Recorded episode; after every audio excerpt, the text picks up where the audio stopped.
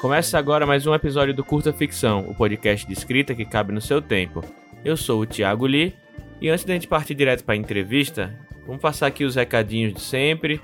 É, primeiramente, vocês podem apoiar o nosso podcast lá no Catarse, a partir de 5 reais, no catarse.me barra curta ficção, para ajudar a gente aqui a manter o projeto no ar, partir de 5 reais vocês podem ajudar a gente. Tem aquele precinho de um café. Não sei como é que tá a inflação aí na, na época que você tá ouvindo esse episódio. Mas é um precinho assim que ajuda muito a gente a pagar nossos custos de edição, pagar nossos custos de hospedagem.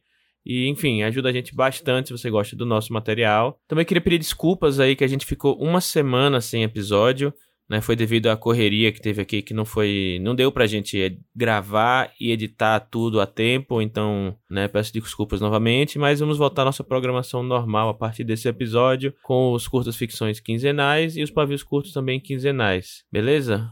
Bom, então vamos para a entrevista que ela tá muito bacana e é isso. Vamos para o episódio. Estamos aqui com Solane Quioro. Solane, Solane, qual, não sei como. Eu acho que depende da, da, região do Brasil, né? Mas no geral é Solane. Solane, tá bom. Eu falaria Solane, mas não sei, sempre, sei lá, às vezes tem alguma pronúncia mais, mais correta, enfim. É, o Kioro que é um problema. O Kioro, a galera fala Chioro, minha mãe odeia, minha mãe fica muito brava. Solane, tá tudo bem. A Solane Kioro, ela é escritora, agenciada pela agência Três Pontos, ela que é autora do livro Reticências e, enfim, muito mais coisas que eu vou deixar que ela fale porque eu posso acabar errando alguma coisa aqui. É, é tanta coisa que ela faz. Pode chamar de sol no, no. Pode, todo mundo pode chamar de sol, tranquilo. Mas é isso, eu faço muitas coisas no meio do livro. Eu reviso, eu traduzo, escrevo, trabalho com leitura sensível, leitura crítica. Também faço os podcasts estão parados por causa dos outros trabalhos. e eu acho que é isso. Escrevo é, romance da nem Reticências, um conto publicado pela. que saiu na coletânea da Rocco sobre amor, estrelas e algumas lágrimas. Tem um conto meu, também romance. Tem outros na Amazon e às vezes eu escrevo terror, depende do, do dia. E aí, geralmente, eu assino como Sol Ouro, tem alguns continhos por aí. Acho que é isso. Sou formada em letras, latim, pela Unesp. Pronto, agora eu acho que falei tudo. Legal que é, ah, acho que é só isso. E depois de falar, passar cinco minutos falando, listando todas as coisas que faz e ainda esquece coisas. Não, mas eu, eu lembro uma vez que eu gravei um podcast com a Jana e ela fez apresentar, ela ficou falando, falando, meu Deus, a Jana uhum. faz muita coisa. eu acho interessante que os ouvintes, os ouvintes podem perceber que, é, principalmente quem, quem é escritor iniciante e tal, que está chegando aqui por começou a ouvir o podcast, que aí fala, ah, putz, vou ser escritor, vou, né, vou ganhar, vou ganhar uma grana, vou ter uma carreira de sucesso. Gente, 97% das pessoas que vêm aqui fazem 87 coisas diferentes para conseguir sobreviver, enfim, pagar as contas, porque essa é a vida do escritor, essa é a vida da escritora. Sim, a gente trabalha com tudo no mercado editorial. Às vezes escrever, infelizmente, acaba sendo a última, não porque a gente não quer, mas é porque uhum. não é o que paga as contas, então fica aquela, no final do dia, cansado de escrever um pouquinho. Uhum. Infelizmente, né? Queríamos é. ganhando uhum. Paulo Coelho. Eu tenho aqui no, no, do meu lado, aqui tá o meu planner de parede, assim, é, mostrando para só. Ah, eu tenho tenho também. Ai, tenho igualzinho, mas tá, tá preso. Uhum. E aí eu tenho aqui no canto as notas, tipo, coisas que eu preciso fazer que tem um prazo mais ou menos. Assim, o prazo tá chegando. E aí e, e eu coloco. No, a última coisa que tem aqui é um negócio que eu tô escrevendo. Só que sempre que eu vou olhar, tá, o que é que eu vou fazer hoje? Eu sempre acabo indo para as coisas que, tipo, preparação, é. sabe, leitura crítica. A escrita fica sempre só, é. só, quando não tem mais nada, assim, sabe? Normalmente quando eu, eu, entrego uma coisa dentro do prazo e aí, tipo, sobrou dois dias, aí eu escrevo alguma coisa. Mas enfim. Eu, eu ando, eu ando escrevendo bem pouco ultimamente, porque uhum. eu ando uhum. pegando muito trabalho e pandemia, enfim. Mas é isso, é a vida. A gente vai seguindo. É. Bom, é, eu, queria perguntar para você, assim, é, quem, tá, quem tá ouvindo a gente que ouviu, sei lá, os três ou quatro últimos é, episódios, desde o episódio de, de Romantasia com a Belz e com a Marina no final do ano passado, teve o episódio que eu imagino que não, não saiu ainda quando ele tá gravando, mas provavelmente vai ser o anterior a esse, que é com o autor Marbavisco, que ele escreve dark romance também.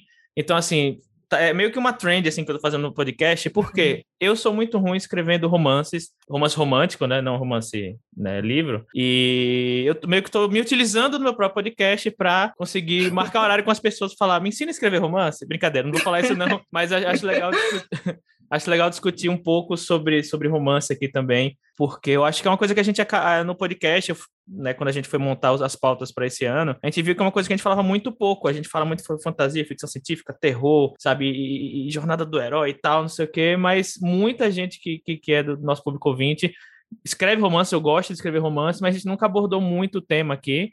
Então a gente está trazendo autores e autoras que escrevem, né, não só romance, obviamente, como a Só falou, escreve terror também, mas que também enveredam por esse lado. E aí eu queria saber um pouco de você só, assim, você você é da Baixada Santista, né, mora em São Paulo, e eu queria saber um pouco sobre como foram suas influências literárias, né, crescendo, né, infância, adolescência. E aí, às vezes, nem só literárias, às vezes, né, outras coisas também que te inspiravam. O que, é que te inspirava quando você começou a crescer? Eu acho que você falou de literária. Eu não, minha família nunca foi muito de ler, né? Eu comecei a ler muito sozinha na escola.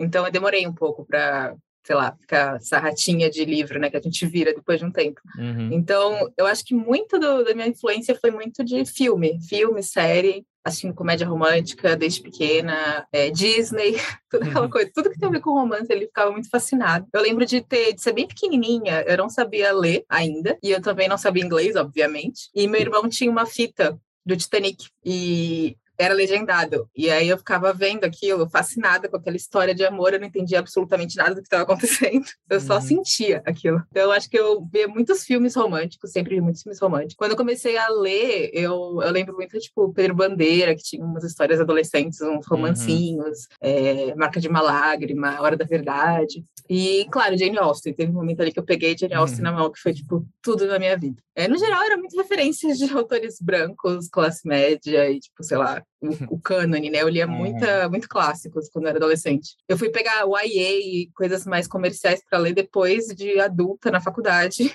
mas na adolescência eu lia muito coisas assim, é, sei lá, Machado de Assis, a fase romântica dele, eu adoro Helena. É, José de Alencar tem uns Iracema, que é um livro incrível. Podia ter mil versões de Iracema no mundo. Eu acho maravilhosa a história. Enfim, é isso. Iracema não. O que eu falei Iracema? Não é Iracema, é o outro. É, Iracema é horrível. Desculpa. Quem gosta, mas Iracema é horrível. É, eu tô pensando em Senhora, que era um pouco mais urbano, né? Isso. Senhora. Uhum. Iracema cancelado. Sim. Mas. Na hora que você falou, eu até, eu, até, é. eu até falei, nossa, uma pessoa que gosta de Iracema e tal, não, né? Aí...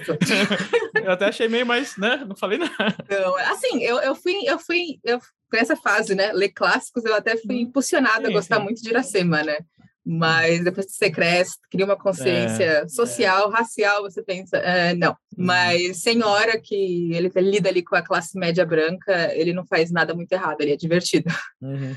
Mas eu acho que é isso, é, esses romances assim mais clássicos. Depois fui lendo, uhum. sei lá, outras coisas, né? Romance, não sei, tipo, autoras é, Alicia Cole, é, Alicia Rai, Uh, enfim, essas autoras estão vindo para agora para cá, né? Tipo a, Thali, uhum. a Thalia Hilbert, enfim, muitas autoras que uhum. foram acrescentando. Mas acho que assim, no geral, eu diria que o que mais me influenciou foram filmes, comédias românticas no geral. Filmes de sessão da tarde, que é isso que eu quero escrever, uma sessão da tarde.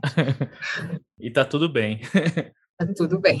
E aí você falou que você começou através de filmes ou séries, e aí depois você começou a enveredar a, a ler, mas o que é que te trouxe, que deu vontade de falar, não, acho que eu vou começar a escrever? Foi ainda antes de você, você começar a enveredar para os livros? Você já, já tinha essa ideia? Como é que você, você, sei lá, alguém na família, algo do tipo, como é que você começou a pensar em falar, hum, acho que eu vou, quero escrever alguma coisa? Eu acho que eu, eu já lia, eu já tinha começado a ler, mas eu não era, tipo, uau, uma grande leitora. Eu pegava uns livros, assim, dos meus irmãos, que eles tinham que comprar colégio, aí eu ficava lendo aqueles que tinham ali. Só que era muito pouco, né? Então era, sei lá, cinco livros que eu tinha ali. Aí é, eu lembro até hoje, a primeira coisa que eu escrevi, que eu falei, nossa, escrever é legal, foi. Eu tinha Proed na minha escola, não sei se você teve Proed, essa, essa pressão psicológica de um PM falando não use drogas. E aí a, sei lá, a aula final, sei lá, tipo, o TCC do Proerd era fazer uma redaçãozinha, né? Uma historinha. E eu lembro que eu fiz uma historinha sobre, sei lá, Joãozinho que caiu nas drogas, tipo, um negócio assim. Mas a, a história era besta, mas eu, eu, gostei de sentar e escrever. Eu lembro que era pequeno, né? Tipo, o espaço era pequeno, mas eu cheguei em casa, peguei um caderno e aumentei essa história. Aí eu mostrei pro meu pai, ele leu, e aí foi, acho que foi a primeira coisa que eu escrevi, assim. Depois eu comecei, eu lembro de pegar os livros do Pedro Bandeira que eu gostava e fazer histórias muito parecidas, tipo, o enredo igualzinho, uhum. só mudava uma coisa ou outra. Uhum. Eu acho que foi um jeito, quase uma fanfic. E aí eu fui escrevendo. Eu tinha uma amiga no colégio que escrevia também. A gente ficava o dia inteiro só falando das nossas histórias, trocando história uma com a outra. Foi bem cedo, assim, tipo, sei lá, quarta, quinta série. Legal. Você me, me, me, fez lembrar de uma memória agora que, assim, estava enterrado na minha cabeça há anos, assim. Você falou de uma redação na escola tal. No meu caso, não foi pro ERD, mas eu lembro que um, uma professora, acho que de redação tal, passou uma prova e que a última, a última questão era faça um, um, um texto do que o tema que você quiser, é, pode ser ficção, pode ser o que você quiser, inventa o que você quiser, tipo, em duas páginas. É, foi literalmente, escreve um conto. E aí eu lembro que eu tinha acabado, no final de semana, eu tinha assistido o filme do Máscara, com Jim Carrey. E aí eu inventei uma história que era o Máscara indo pra Lua, sabe? Um, agora que você falou isso, eu lembrei, falei, caraca, eu não lembrava disso, assim. E... Olha que legal, Máscara na Lua. Uhum. Não, mas eu, eu, assim, ainda mais porque eu não tinha uma família muito, sei lá, leitora, escritora, não incentivava muito uhum. esse, esse... Não que eles desmotivassem, é só que não era do costume, né? Uhum. E aí eu acho que muito importante para na minha criação foi ter professores de português, redação, durante todo o meu ensino, sabe? Eu fiz toda a escola, a escola inteira em escola pública. Eu tive muita sorte de professores que incentivavam muito a leitura e a escrita. Eu acho que eu não estaria aqui sem eles, de verdade. Uhum. Um beijo aos professores. e aí, falando em professores, né, eu vou entrar no assunto que a gente comentou aqui em off um pouco antes, que eu falei, eu achei bem curioso e fiquei curioso para saber né, sobre isso. Você é formado em letras português latim pela Unesp. Como foi isso, assim, tipo, latim? Latim. foi bem, foi bem aleatório, né? No, assim, no curso de letras, no geral, a gente tem uma, geralmente, uma disciplina de latim meio classe, é, básico, né? Só que eu fui, quando eu passei na Unesp, eu entrei um pouco atrasada. Eu não fui na primeira lista. Uhum. Então, quando eu cheguei, todas as turmas das principais línguas já tinham saído, né? Tipo, não tinha espaço. O inglês, o francês, o alemão, que eram as línguas que mais saíam, já tinha aluno tipo, fechado. Então, quem chegou atrasado, eles jogaram no que uhum. sobrava. E no caso era o latim. Ninguém queria fazer o latim como língua, né? O latim hum. como habilitação, né? Aí eu fiquei lá e eu sentei, não sabia nada de latim, eu sentei lá na aula. Eu tinha um professor maravilhoso no, no primeiro ano que, sei lá, me fez me apaixonar pelo latim. Eu tava ali, aí de repente eu me vi sendo boa naquilo, gostando daquilo. Fui ficando, eu fiz os quatro anos. Da minha turma foi só eu que fiquei, só eu me formei de latim da, da, do meu ano. E, e foi, foi legal, eu gosto muito de latim, foi divertido, era um negócio que me dava. É, foi um passo para começar a traduzir também, né? Porque, como trabalhar com texto clássico, é só tradução, né? Era o dia inteiro traduzindo. Então, é, me deu muito essa habilidade, assim, de começar a traduzir literatura Uhum. No caso, clássica, muito poema, né? Eu trabalhava muito com autores, com poetas. Eu cheguei a fazer iniciação científica também com, com latim. Comecei um mestrado que eu abandonei no meio, mas era também literatura latina. Então, foi isso, foi essa jornada da minha vida aí. que eu tenho orgulho, larguei ali, nunca mais usei, mas eu, eu gosto. Uhum. Mas você acha que alguma coisa dali, você fala que você nunca mais usou o latim específico, mas alguma coisa que você tirou dali do curso, você, você acha que que influenciou sua escrita, ou sei lá, por exemplo. Eu me formei, eu sou de exatas, eu me formei em computação, e aí quando eu comecei a escrever, eu, eu pensei, nossa, vou total escrever ficção, científica, inteligência artificial, porque eu estudei isso. Mas aí não, não, não foi. Mas muita coisa que eu peguei na faculdade, assim, de, de visão de mundo, sabe, de conhecimento, eu percebo que às vezes quando eu uso, assim, na, na, na escrita, indiretamente. Você acha que tem alguma coisa, assim, que você aprendeu né, na sua jornada no, no na escola, na faculdade, que você fala, putz, isso aqui foi muito importante para eu me tornar a escritora que eu sou hoje em dia? Ah, eu acho que sim. Eu acho que não só no latim, né? Eu acho que o latim me ensinou, no geral, a, a olhar, um olhar diferente para as línguas no geral, sabe? Tipo, tanto as inglês, francês, que eu fiz na época também, mas até o português, né? Você hum. pensar em estrutura, porque o latim, ele tem uma estrutura muito diferente, né? Tipo, ele não segue a nossa estrutura. Então, quando eu vou traduzir, eu tinha que ficar caçando a palavra, entender por que, que o poeta fez aquilo. Uhum. E eu acho que isso me fazia muito olhar para a estrutura do português, pensar nas palavras, como era poesia, né? Tipo, sempre tinha palavras específicas. Eu acho que pensar na linguagem, isso me ajudou muito com o latim. Mas, assim, eu fiz letras, né? Tipo, uhum. literatura, uhum. aulas ali, tipo, viajando, falando sobre uhum. textos maravilhosos. Então, não uhum. tem como. Apesar de ser muito diferente do que eu escrevo, né? Os textos que eu estudei mas acaba influenciando, né? Tipo, a, sei lá, uhum. as introduções, as interpretações que a gente aprende. Eu acho, acho difícil não influenciar a nossa uhum. vivência no geral, né? Tipo, não só no colégio, mas principalmente no colégio e faculdade. É, nunca, nunca se perde nada, né? Tudo, tudo acaba sendo sendo influência, tudo acaba sendo aprendizado. Né?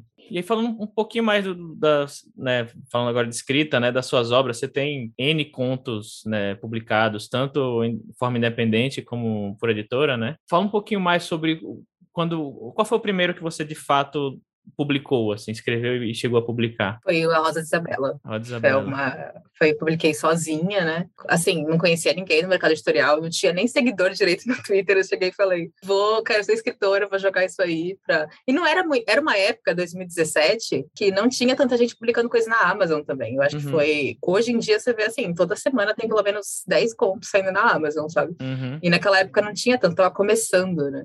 Uhum. Então, foi, foi isso, joguei assim, mas foi Rosa Isabela, que é uma coisa meio fantasia, meio romance, né? É um reconto de A Bela e a Fera. Mas aí, o que foi que deu, assim, para você uma virada do tipo... Não sei se foi com a Rosa Isabela ou com outros contos depois, ou com outra história depois, que deu alguma virada, tipo, ah, tô só publicando contos na Amazon aqui, não tenho seguidores, e sabe, até com alguma hora que você pensou, ei, isso aqui, isso aqui tá indo para frente, isso aqui tá, tá dando certo. Quando foi que você percebeu essa, se é que houve, assim, essa virada, ou se foi um processo, não sei. É, eu acho que teve um momento, dois momentos que eu percebi, caramba, olha, tô ganhando atenção. Foi quando a Bárbara Moraes me seguiu no Twitter.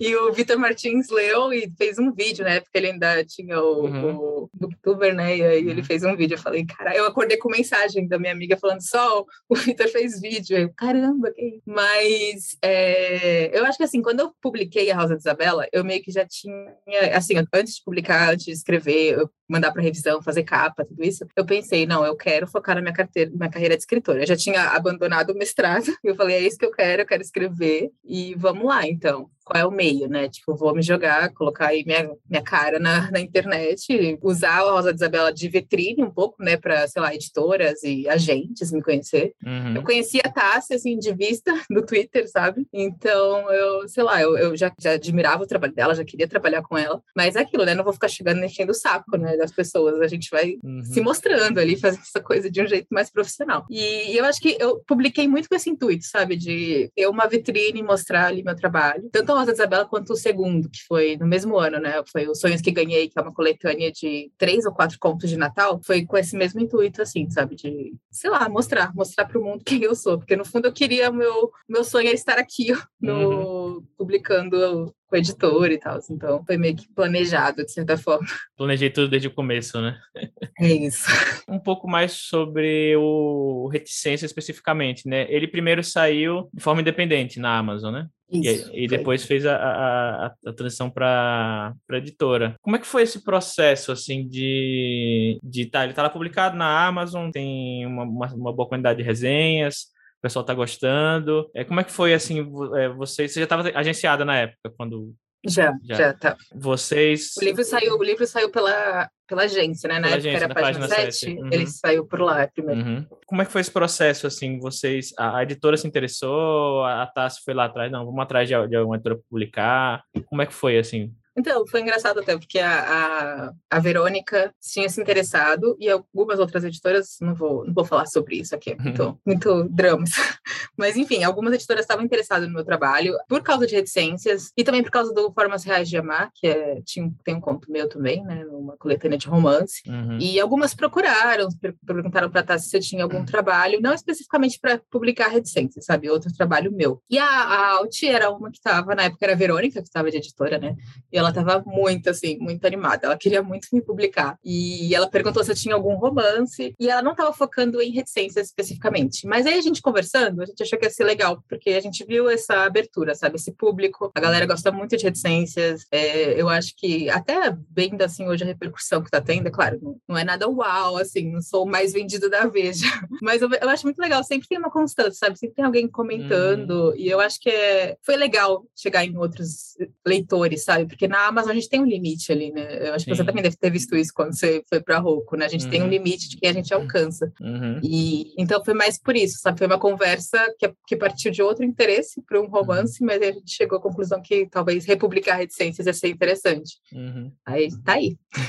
e como é que foi essa? Você falou, né?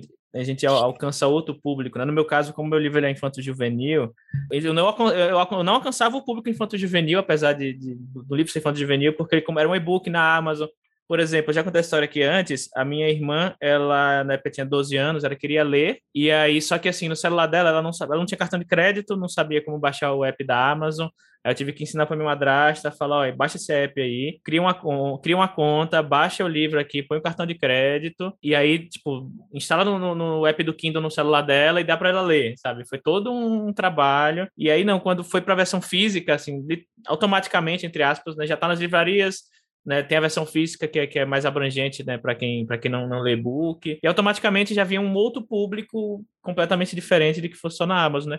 Você vê qual a diferença que, de, que você, se é que percebeu alguma diferença, assim, de as pessoas que vinham te dar feedback antes e depois, assim, qual, qual era o público que você, que você conseguiu alcançar? Eu acho que, assim, o meu público, é, eu acho que estou pensando agora realmente deve ter sido muito específico assim no seu caso, né? Tipo, uhum. seu livro ele era para o infanto juvenil e realmente não é uma galera que a gente consegue alcançar tanto com a Amazon, né? Uhum. Não, não, chega tanto. Eu, eu acho que eu acabei chegando nessa nessa galera um pouquinho mais nova. Uhum. Tipo, meu livro é para 14 para cima, né? Eu acho que eu não chegava tanto. Eu, eu, vejo muita gente quando, sei lá, me encontra no TikTok, sei lá, uma uma galerinha de 14, 15 anos que tá lendo, sabe? E, eu fui em algumas escolas fazer apresentação e tipo, tem uma galerinha também tipo, ensino médio que, que se interessa. Eu acho que esse é o público que é mais. Esse, o mais novo e o mais velho, uhum. que eu acho que é o que a gente vê de Sim. diferente, né? Porque a galera, assim, sei lá, millennial ali, o geração Z mais velha, tá tudo no Twitter, a gente uhum. acaba alcançando. E é um público legal, eu acho que assim, a gente alcança bastante gente com o e-book, uhum. né? A gente tem ali o nosso espaço. A gente conseguiu chegar com as editoras, acho que também é assim, né? Uhum. Mas é, é, outro, é outro rolê, sabe? Tipo, alguém chegar para você e falar, nossa, eu vi seu livro na livraria achei a capa bonita e comprei, sabe? Caramba, uhum. que legal, é. sabe? Você, você perde, sai muito do seu controle, tipo, uhum. o livro tá em qualquer lugar. Eu acho que é, é isso, eu acho uhum. interessante. Sempre vi alguém falando Sim. isso, ah, tipo, não sabia quem eu era, sabe? Uhum. Eu acho que é, tem essa, essa... Uhum. Quando a gente tá publicando e fazendo marketing nas redes sociais, as pessoas conhecem a gente e depois o nosso livro. Eu acho que quando ele vai para é. livraria e o mundo, é o contrário, né? É o livro e depois a gente. Eu acho isso um processo muito legal. Porque, sei lá, o livro é mais importante que a gente, sabe? Eu acho Sim. legal. Uhum. É, e é, eu acho bem legal o que você falou. Tem um ouvinte nosso aqui, abraço Luigi, que ele mora no Mato Grosso do Sul, que ele trabalha numa livraria, num shopping, e aí foi, tipo, foi bem aleatório, assim, no grupo do, dos apoiadores do, do, do Curta Ficção. Ele mandou uma foto, assim, ele falou Li, seu livro tá acabou de chegar seu livro, vou colocar ele na, na, na lista de do, na, na frentezinha da prateleira ali, de tipo novidades e tal, não sei o quê. E eu porém pensar, caraca, uma, uma livraria no Mato Grosso do Sul, tá ligado? Meu livro chegou lá. Tipo, eu não conheço ninguém do Mato Grosso do Sul fora ele, assim, sabe? E tá lá, assim, quem quiser comprar e ler, sabe? É bem doido isso, né? E é coisa da publicação tradicional também, né? Eu acho uhum. que, é, assim, quando eu comecei a escrever, eu também, eu sempre dou esse conselho para quem tá começando, é, tipo, pesquisa, gente, sai uhum. pesquisando, vê vídeo, pergunta para todo mundo para você entender, porque é tão fácil você cair em roubada, se assinar com uma editora, sei lá, picareta, com um agente picareta, então assim, conhece, não tenha paciência, né? Porque tá tudo bem, sabe? Vamos com uhum. calma. A gente demorou para ter aqui um livrinho publicado por uma editora tradicional, porque eu queria muito essa publicação tradicional, sabe? Porque eu já entendia, é, tive a sorte de, de não cair nenhuma roubada e, sei lá, conseguir é, agente logo também, logo no começo, mas essa questão da, do alcance, né? Tipo, uma editora que nem a Rocco ou a, a Globo, né? Elas têm a distribuição no, no Brasil inteiro. Isso é muito legal, sabe? Uhum. Você pensa isso, o seu livro está em todo lugar. E, e, e ainda está no, no e-book, para quem quiser, né? Então fica essas duas opções, né? Eu uhum. acho que interessante. Uhum. E agora falando um pouco mais sobre o. Essa é a hora que eu, que eu falei que eu vou me aproveitar de, de aprender com, com, com os convidados e convidadas aqui a, a, escrever romances, romance romântico, coisas mais leves, assim, tal, que eu tenho uma certa dificuldade. Inclusive, já contei de novo essa história aqui, mas tem um, um romance, tem um chipzinho lá no meu livro que eu escrevi e aí mandei para a pessoa fazer a leitura beta. Ela falou: de onde você tirou esse romance aqui? Não, não, tava, não tava construído bem, porque no final, aí eu falei: ah, é verdade, eu arrumei, pô, acho que agora tá bom. Aí mandei, né, mandei pra Gui, né, pra ela ler. Aí ela falou: Li, esse romance tá meio, tipo, de onde é que você tirou esse romance? Não tá, não, não tá bem construído. Aí eu, ela falou coisa, eu arrumei. Aí beleza. Aí quando foi pra Rocco, que a Paula, que era é, na época da, da Rocco, ela leu, ela falou: acho que esse romance ainda tá, não tá muito bem, sabe? Eu falei: pô, três pessoas diferentes diferentes já mexeram, sabe? Ah, mas aí é bom, você tem feedback uhum. de três diferentes, sim, então sim. chega ali no... Uhum. E... É difícil, é uhum. difícil. e como é que você, foi seu processo de escrita de reticências, assim? Como é que você... Como é seu processo para escrever, né? Pensar na, na, na, ideia, desenvolver os personagens, como, como é para você? É. No, no caso específico de reticência, né? Como é que foi para você? Reticências, especificamente, é basicamente uma releitura também, né? De... Uhum. Não sei se você conhece, acho que você talvez conheça. Os jovens que estão ouvindo esse podcast, eu descobri que eles não conhecem o filme Mensagem para Você, Conheço. da Meg Ryan, do Tom, Tom Cruise. Tom, não, é, Tom, Hanks, galera... Tom Hanks. Tom Hanks, Tom Hanks, Tom Hanks. Que por si só eu acho que já é uma releitura também, né? De... É, é, do Loja da Esquina, isso, que, isso. que também é uma releitura de uma peça húngara, eu acho. Enfim, tá uhum. tá aí várias é, versões. Daqui a, daqui a 10 anos vai ter um filme que é uma releitura do Reticências. Opa! ah, Netflix, estamos aí. Uhum. Mas é, é basicamente esse, esse, o plot, né? Tipo, uhum. igualzinho, eles conhecem pela internet, depois ao vivo eles não se gostam. Então, assim, é, o, o bom de escrever romance e ter uma história toda focada no romance é que o enredo em si, ele é meio que simples, sabe? Ele parte uhum. do clichê, ele vai ter um final feliz, ele vai ter os pontos muito, sabe, fixos ali, o momento que vai o casal vai desandar e depois vai reatar. Então essas partes são muito, sabe, específicas. E aí o que acontece, que eu acho que independente de ser uma releitura ou não, você precisa construir muito bem. Na verdade, são três personagens principais no romance, na história com romance, né? Tipo, os dois protagonistas ou mais, né? Não sei, dependendo do, do da configuração de casal que você fizer, mas no caso de reticências, tem a Joana e o Davi. E quando você escreve um romance, meu livro, o ponto principal é o romance, eu acho que a relação dessas duas pessoas uhum. se torna um personagem por si só, sabe? Tipo, uhum. é, toda a interação deles tem que funcionar muito bem, eles têm que se desenvolver enquanto uhum. pessoas sozinhas e enquanto casal juntos, sabe? E sendo uma história que, no meu caso, é todo o plot em volta disso, eu tenho muito espaço para trabalhar isso, né? Uhum. É, eu acho mais difícil quando não é o ponto principal, que nem o seu livro não é um livro que é focado só no romance, né? Uhum. O, a Bells também, né? O, apesar que o, a, a romantasia, no geral, também é, é, é, o romance como foco, né? uhum. né?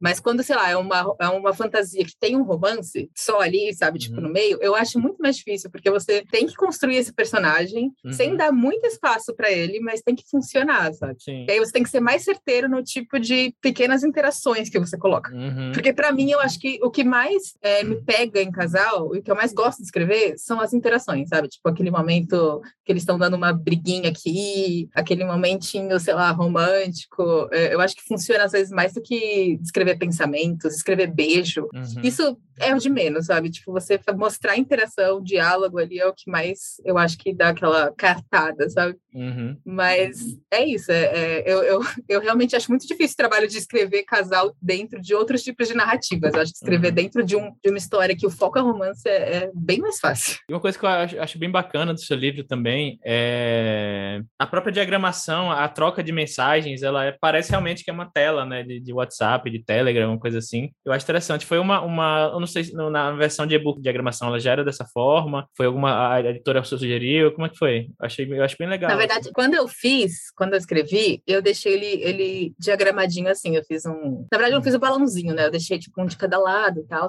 Aí a Tassi, coitada da Tassi, ela teve uma dor de cabeça para tentar manter isso para tipo, colocar no, né, no, no Kindle. E não deu, não, não deu. Tipo, a gente tava com prazo apertado, ela já passou horas e horas tentando arrumar, e aí no, na versão independente tava, tipo, só o nomezinho um embaixo do outro mesmo, sabe? Foi uhum. o que uhum. deu para bolar ali. E aí, quando foi, logo no começo, a, a Verônica já falou: ah, a gente pensou em fazer as mensagens. E aí, tipo, perfeito, né? Eu acho, eu gosto muito quando o livro tem essas coisas, Sim. sabe? Não, não só uhum. mensagem, às vezes, tipo, sei lá, inbox de e-mail, ou aqueles panfletinhos de festa, sabe? Eu acho, eu acho sempre muito legal. Tem um conto da, da Iris Figueiredo na coletânea De Repente Adolescente, que ele é todo em relatos, assim, tipo, tem um, um, papelzinho de votação de, sei lá, de, do comitê da, da turma, aí tem, sei lá, o bilhete do ônibus, então o conto inteiro ele é só assim, sabe, ele não tem parte narrativa, eu acho isso muito legal, é muito divertido. Dá pra brincar muito com, o, com a diagramação, né? Eu uhum. acho isso uhum. bem divertido. Um que eu acho sensacional também é, são, são os livros do, do Dian Knudson, principalmente é, o, o, o, mais recente, que, nossa, é assim, é uma, uma a leitura não é só leitura, é uma experiência completa, né? De, de, de ilustração, de, de, de, recorte de jornais, enfim. E principalmente para um público mais jovem, né? Você também, se você também é um pouco a partir dos 14 anos, então acho que isso, isso atrai bastante, né? Sai um pouco é. só do, do, do texto. É, deixa mais dinâmico, né? Eu acho que muita gente comenta disso de reticências, de gostar das trocas de mensagens. Eu acho que dá uma modernizada também, sabe? Que eu acho que é o nosso dia a dia trocando mensagem. Tem também é, umas playlists que são citadas e tem o link, e as playlists existem de fato, tipo, que eu fiz. Uhum. E aí a uhum. galera também acha muito divertido essa, essa troca. Tem um uhum. podcast uhum. que é citado, que eu tentei fazer, só que eu não tive tempo. um dia eu ainda vou fazer para ter ali esse registro. Mas eu acho que tudo que é mais inter, tipo, sabe, é, extra texto, eu acho que uhum. uh, é sempre divertido e as pessoas gostam, né? Uhum. E essa coisa das mensagens é, além de deixar dinâmico, e é, são diálogos, né? Acho que mostra muito da interação do casal, acaba desenvolvendo o casal. Uhum. E que é outra coisa que eu gosto muito, é troca de mensagem, troca de, sei lá, e-mails, diálogos no geral. Eu acho que sempre desenvolve bem personagens. Eu adoro escrever diálogo. Mas mas eu acho que essas questões são, são legais nos livros também. E você falou em diálogo, aí já me, me, levantou uma lâmpadazinha aqui. Diálogo eu acho que é uma coisa que é muito poderosa, né? principalmente em livros que você tem, você tem relações entre pessoas, né? seja de romance ou não. Eu acho que é uma coisa que eu, eu quando vou pegar texto de autores iniciantes ou autores iniciantes para ler, eu acho que é uma coisa assim que é, é de fato é difícil você conseguir deixar o diálogo, sabe, do jeito que você quer eu sinto que muitas vezes quem está começando, né, eu também já cometi muito esse erro, ainda cometo também, né? Às vezes é, eu quero explicar demais, eu quero ser didático demais, ou, ou às, vezes muito o contrário, né? A vontade de, de, ser mais sucinto, fala coisa de menos até, assim, ou acha que o, o principal é só ser sucinto, mas sem ter um, um subtexto ali no diálogo, sem ter uma, uma, emoção, sem ter um significado, né? Como é que, como é que seu processo para escrever diálogos, assim? Como é que você, sei lá, sabe que um diálogo tá afiada? Não sei, né? Espero. espero manda, pro, espera. manda pro beta, espera. a gente manda pra, pra gente, pra editora, eles que falam. Mas eu, você falou isso do ator iniciante, eu olho assim meus textos de quando eu era mais nova, e eu escrevia muito diálogo já, era tipo um caderno só de diálogo, e era horrível, horrível, era tipo um negócio horrível, não fazia nenhum sentido. Eu acho que é isso, você falou muito bem, às vezes a gente quer ser sucinto demais ou explicar demais, e as duas coisas são chatas de ler, tipo, incomoda, te tira da leitura, né? E uhum. é, é complicado o diálogo, porque eu, assim, eu tento deixar o mais próximo de uma coisa natural possível. Eu fico até lendo em voz alta para ver se isso soaria legal, sabe? Tipo, duas amigas conversando. Ah, essa conversa faz sentido. Mas, ao mesmo tempo, é, a gente tem que ter noção também que não é uma conversa real, é um diálogo em um livro, sabe? Então, assim, às vezes tem coisas que são dispensáveis. Não precisa colocar, oi, amiga, tudo bem? Oi, amiga, tudo bem? Tudo. E você? Uhum. Tudo. E você? Então, tipo, tem coisas que você pode cortar. Uhum. Então, é, é, um meio termo ali de deixar próximo da realidade, deixar uma fala mais, sei lá, coloquial, depende. É claro, depende uhum. do seu, do seu livro, mas enfim, um diálogo que parece natural entre aquelas pessoas, mas sem ser, tipo, sei lá, uma descrição completa de, sei lá, grava você e sua amiga falando só discreto, uhum. sabe? Isso não vai, não, não vai fazer sentido, não vai fazer um sentido literário, né? É, eu acho que, assim, a melhor coisa para diálogo, na minha opinião, é você ler. Você escreveu ele, tipo, vai dar uma lida para ver se faz sentido, para ver se tá soando bem, sabe? Eu acho uhum. que para mim é isso que eu sempre faço com diálogo. E você falou aí sobre isso, não precisa Oi, tudo bem, como vai no começo. E já no começo do seu livro, você já, já usa isso, né? Você começa já com, com um, uma, mensagem, começa, se a vida é justa, por que é tão difícil deixar uma comida sem nenhum amassado? Não é tipo, oi, amiga, tô com problema, sabe? Pois é, não, eu nunca na minha vida, eu, assim, nunca não, mas é difícil chegar para uma amiga e mandar oi, tudo bem, sabe? Uhum. Mesmo se eu falei cinco dias sem falar com a pessoa, eu vou lá e mando, olha, quebrei o pote de vidro aqui, sabe? Tipo, é, é, muito difícil essa coisa do oi, tudo uhum. bem. É, uhum. então, sei lá, eu acho que não faz muito eu tava até pensando em filmes, é uma coisa que eu me, me, incomodava, mas hoje eu entendo, que é que as pessoas nunca desligam, nunca dão tchau no celular. Uhum, tipo, elas nunca sim. oi também, é sempre pronto, tô aqui, blá blá, você quer, desliga, sabe? Mas não faz sentido ficar tchau, tchau, tchau, sabe? Não uhum. precisa disso. A não ser então, que seja realmente que alguma construção de personagem, né? Ah, não, desliga, não, desliga é, você primeiro, sabe? Isso, aí a outra desliga, é tipo, nossa. então, é, tem que fazer, eu acho que tudo tem que fazer sentido, sabe? Não, não uhum. tem que estar ali por, pra, sei lá, só porque precisa estar. Eu acho que tem que uhum. ter um motivo para estar tá ali, mesmo no diálogo. Uhum. E você falou que você gosta também muito de comédia romântica. Como é que você pensa a comédia, né, o humor na, na, nas suas histórias? Se vem naturalmente, se é algo que você deliberadamente pensa, não, aqui vai ter um negócio mais leve, vai ter um pouco de humor? Ou como, como é que funciona para vocês? Nossa, que, que curioso, né? Acho que eu nunca pensei nisso. Boa pergunta. Eu acho que vem um pouco natural, porque como é, sei lá, eu não consigo pensar no romance, eu não, eu não sou muito da pessoa do romance dramático, sabe? Uhum. Então, quando eu penso numa história de romance, ela já vem com esse quê de humor, sabe? Essa coisa meio, hum, vai dar uma, sei lá, um, vai, vai se meter numa enrascada por causa disso. Uhum. Inventou uma mentira, uh, virou uma, um, um, fake dating ali, né? Tipo, um uhum. romance uhum. de mentira. É, sei lá, odeio o vizinho, aí daqui a pouco vai cair na frente dele. Enfim, essas coisas assim, sabe? Tipo, uhum. eu acho que é muito da comédia romântica a parte do, da comédia, sabe? Porque ela vem com essa coisa de alguém vai fazer uma coisa ridícula e vai ser engraçado, mas fofinha ao mesmo tempo. Uhum. Eu acho que vem naturalmente nesse sentido, sabe? É, quando eu penso, principalmente no começo do romance, quando uhum. eles estão, o casal tá se conhecendo, tá começando aquela conexão, uhum. a, ali é, é um prato cheio para você desenvolver cenas ridículas, de qualquer sentido, sabe? Tipo, uhum. fazer, faz a protagonista passar coisas incríveis. Mas eu acho que vem meio que natural, assim. Não sei. Vou pensar mais sobre isso, eu gostei dessa pergunta.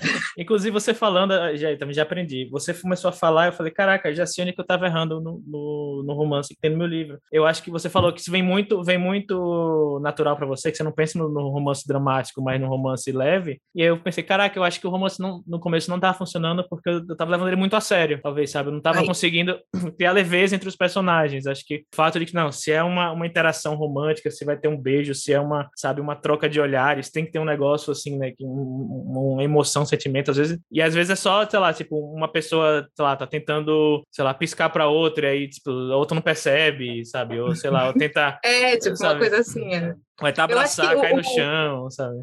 É, é tipo isso, eu acho que isso dá muita conexão logo do começo, porque o leitor tá, tá lendo e ele acha divertido, ele vai dar uma risada, sabe? Uhum. Eu acho que não, nada contra o romance dramático, é que para mim é sempre, é, mesmo vendo filme, sabe, essa coisa meio é, Nicholas Spark, é, às vezes é muito exagerado para mim, pessoalmente, uhum. sabe? Às vezes eu não consigo entrar na história. Então eu gosto dessa, desse romance desenvolvido de um jeito mais divertido, ou até meio que aquela tensão, né? Aquela, a gente fala tensão sexual, mas nem sempre precisa ser sexual. Mas enfim, aquela tensão de os dois estão se querendo a todo tempo, ou vai, isso vai mostrar pela, sei lá, pelo ódio, às vezes, né? Aquela coisa que fica se bicando. Uhum. E isso eu acho muito comum também, muito presente em, em, livros de fantasias. Tem muito casal, assim, né? Tipo, que é o casal que se odeia, mas você sabe que eles estão se querendo. Uhum. Então, mas também não, não parte do dramático, né? Parte ainda do meio que engraçadinho. É engraçadinho você ver eles uhum. se, se bicando né? Uhum. Então, sei lá, eu, eu, eu, gosto mais dessa é. pegada. Você consegue, você consegue entrar na cabeça dos dois, né? Então, como na, na situação ali, cada um só tá dentro da sua própria cabeça, e você tá vendo a cabeça dos dois, você entende,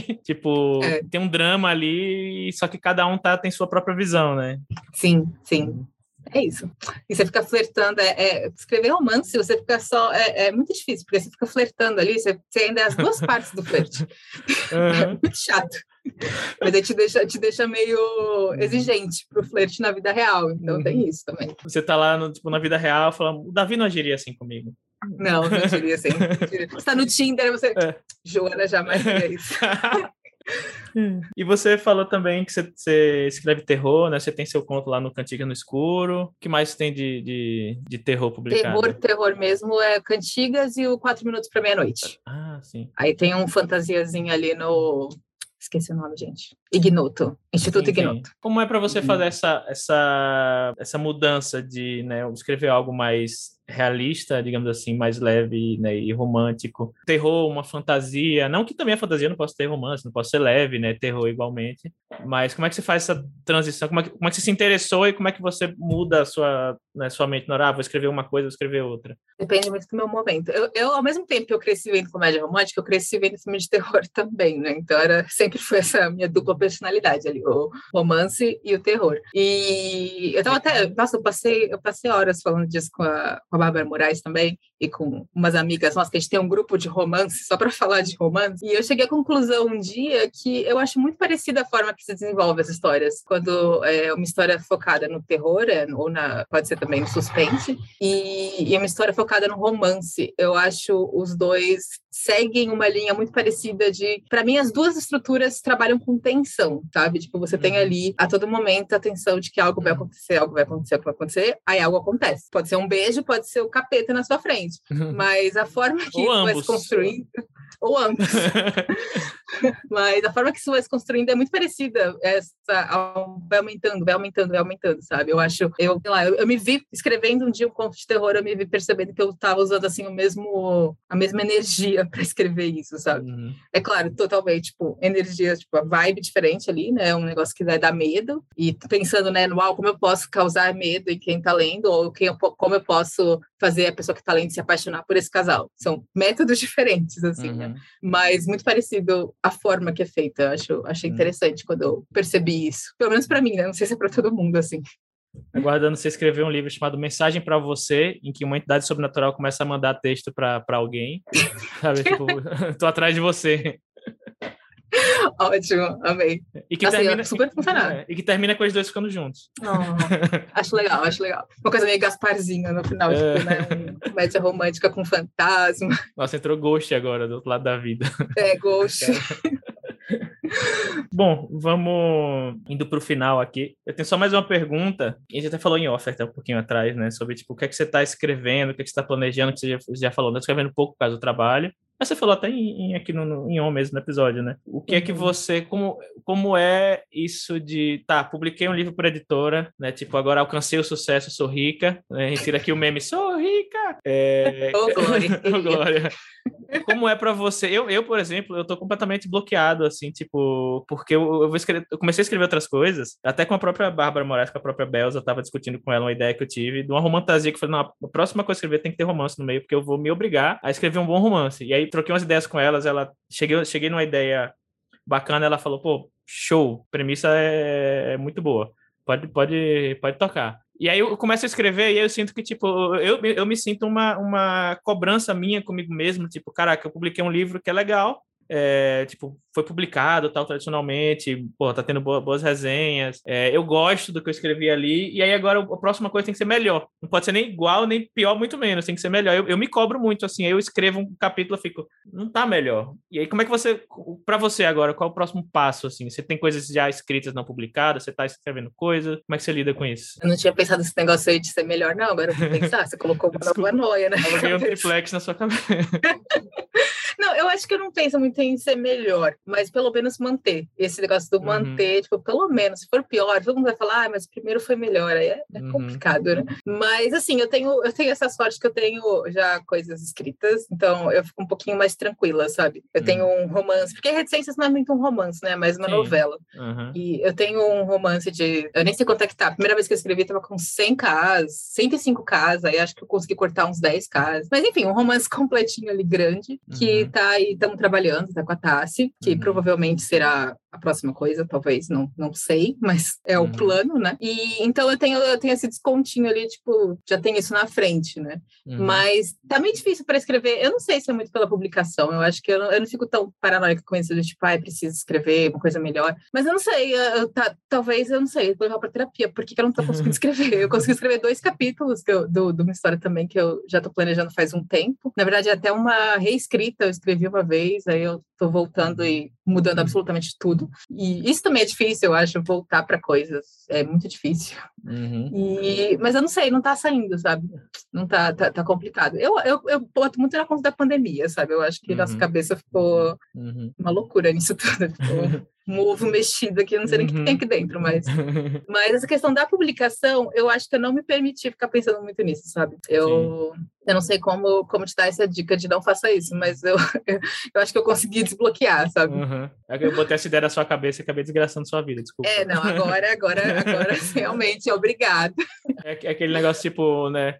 Você para pensar que você tá respirando o tempo todo, aí você, pô, é mesmo, eu tô respirando, aí você não consegue mais não perceber que você tá respirando. É isso. Mas eu acho que eu acho de verdade, eu, eu via muito disso. Eu acho que não é, não é uma coisa incomum, né? Você ter essa dificuldade do segundo livro, né? Eu já vi muita Uhum. gente, muito autor gringo também falando disso. Principalmente quando o livro, é, sei lá, foi para a lista do New York Times, e aí você, putz, como é que eu vou, sabe, meu segundo livro vai superar isso? É, eu Uhum. acho que é uma- é um sentimento muito comum. E é, eu acho de verdade que a coisa de eu ter tido um romance que eu tava ali guardado tirou isso de mim. Se eu não tivesse esse romance que já tá ali para trabalhar, eu ficaria uhum. doida, eu ficaria doida também. Eu, eu meu triplex estaria bem assim mesmo, porque eu, essa coisa, tipo, você tem que escrever, sabe? Tem que tirar um negócio do zero depois de um grande sucesso, que nem o seu caso.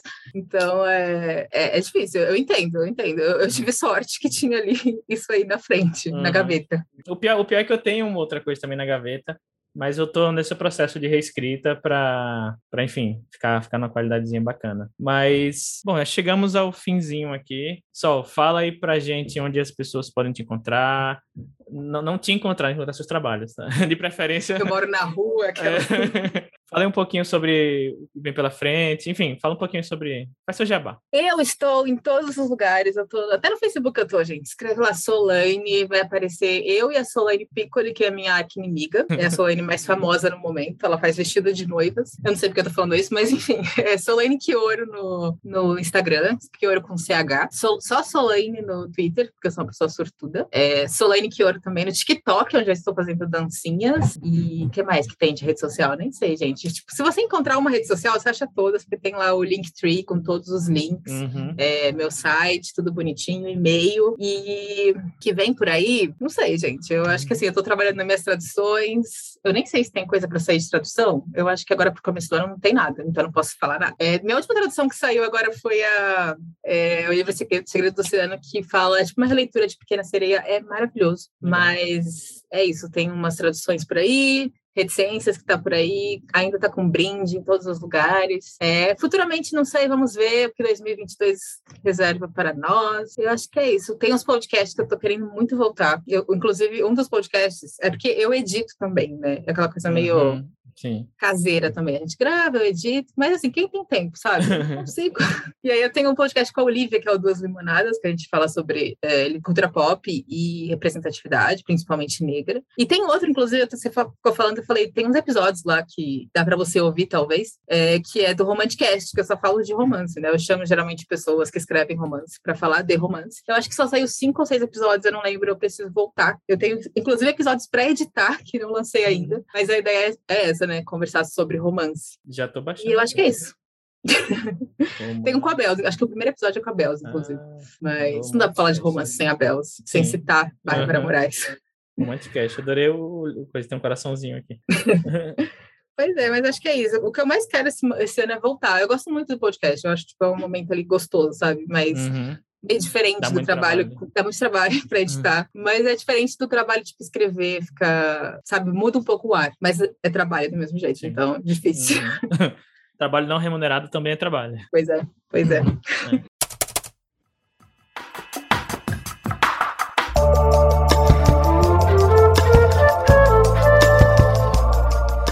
Bom, só muito obrigado aqui por você vir. Foi, adorei o, o, não só a entrevista, como a aula também que você me deu.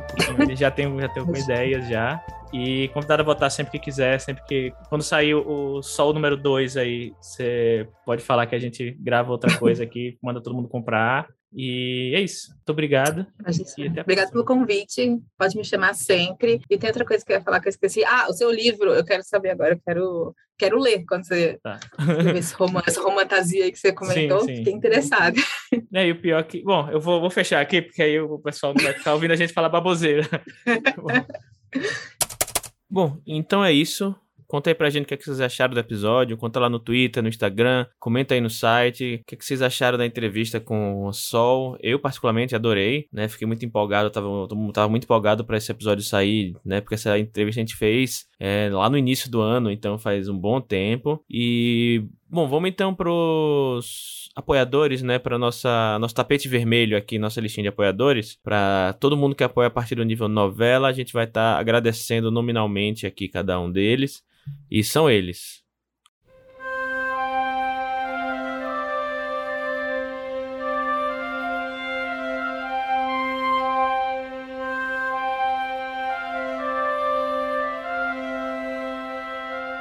Aires Escritor, Alessandra Silva Rocha, Ariel Aires, Brena Gentil Rezende, Bruno Miller, Carolina M. Leono Leal, Caroline Fronza, Cristiano Vaniel, Daniel de Paula, Danilo Henrique, Diana Passi, Ednei Antônio Bruscagim Pim, Elvis Rodrigues, Fábio Abadio, Fábio Cunha, Fernanda Castro, Guilherme Caetano, Jefferson Alberto Ferreira, Jonas Furtado Dias, José Henrique Rodrigues, Kianja Liciane Correa, Mai Barros, Olivia Lober, Pedro Pires, Rafael Guimarães, Renan Ariel, Renan da Silva Santos, Rubem Travassos Augusto Filho, Simone Paulino, Thaís Messora, Tiago P, Tiago Silva da Costa, Tom Borges e Vinícius de Siqueira Afonso. Então, nosso muito obrigado para todos vocês que ouvem a gente, que apoiam a gente, que compartilham nosso material, enfim, todo mundo. E como né, o jabazinho básico aqui no finalzinho só para complementar, né, lembrando que meu livro Infanto Juvenil, minha fantasia de Infanto Juvenil, ela está sempre disponível no, nas livrarias, na internet, na Amazon, Submarino, Americanas, todas essas lojas onde você pode comprar livro online, Saraiva, enfim, ou na sua livraria física também. É, se você tiver interesse, apoie a gente lá, compra o livro. Esse foi mais um episódio do Curta Ficção, podcast de escrita que cabe no seu tempo. Eu sou o Thiago Lee e a gente se vê no próximo episódio. Até mais! Thank you.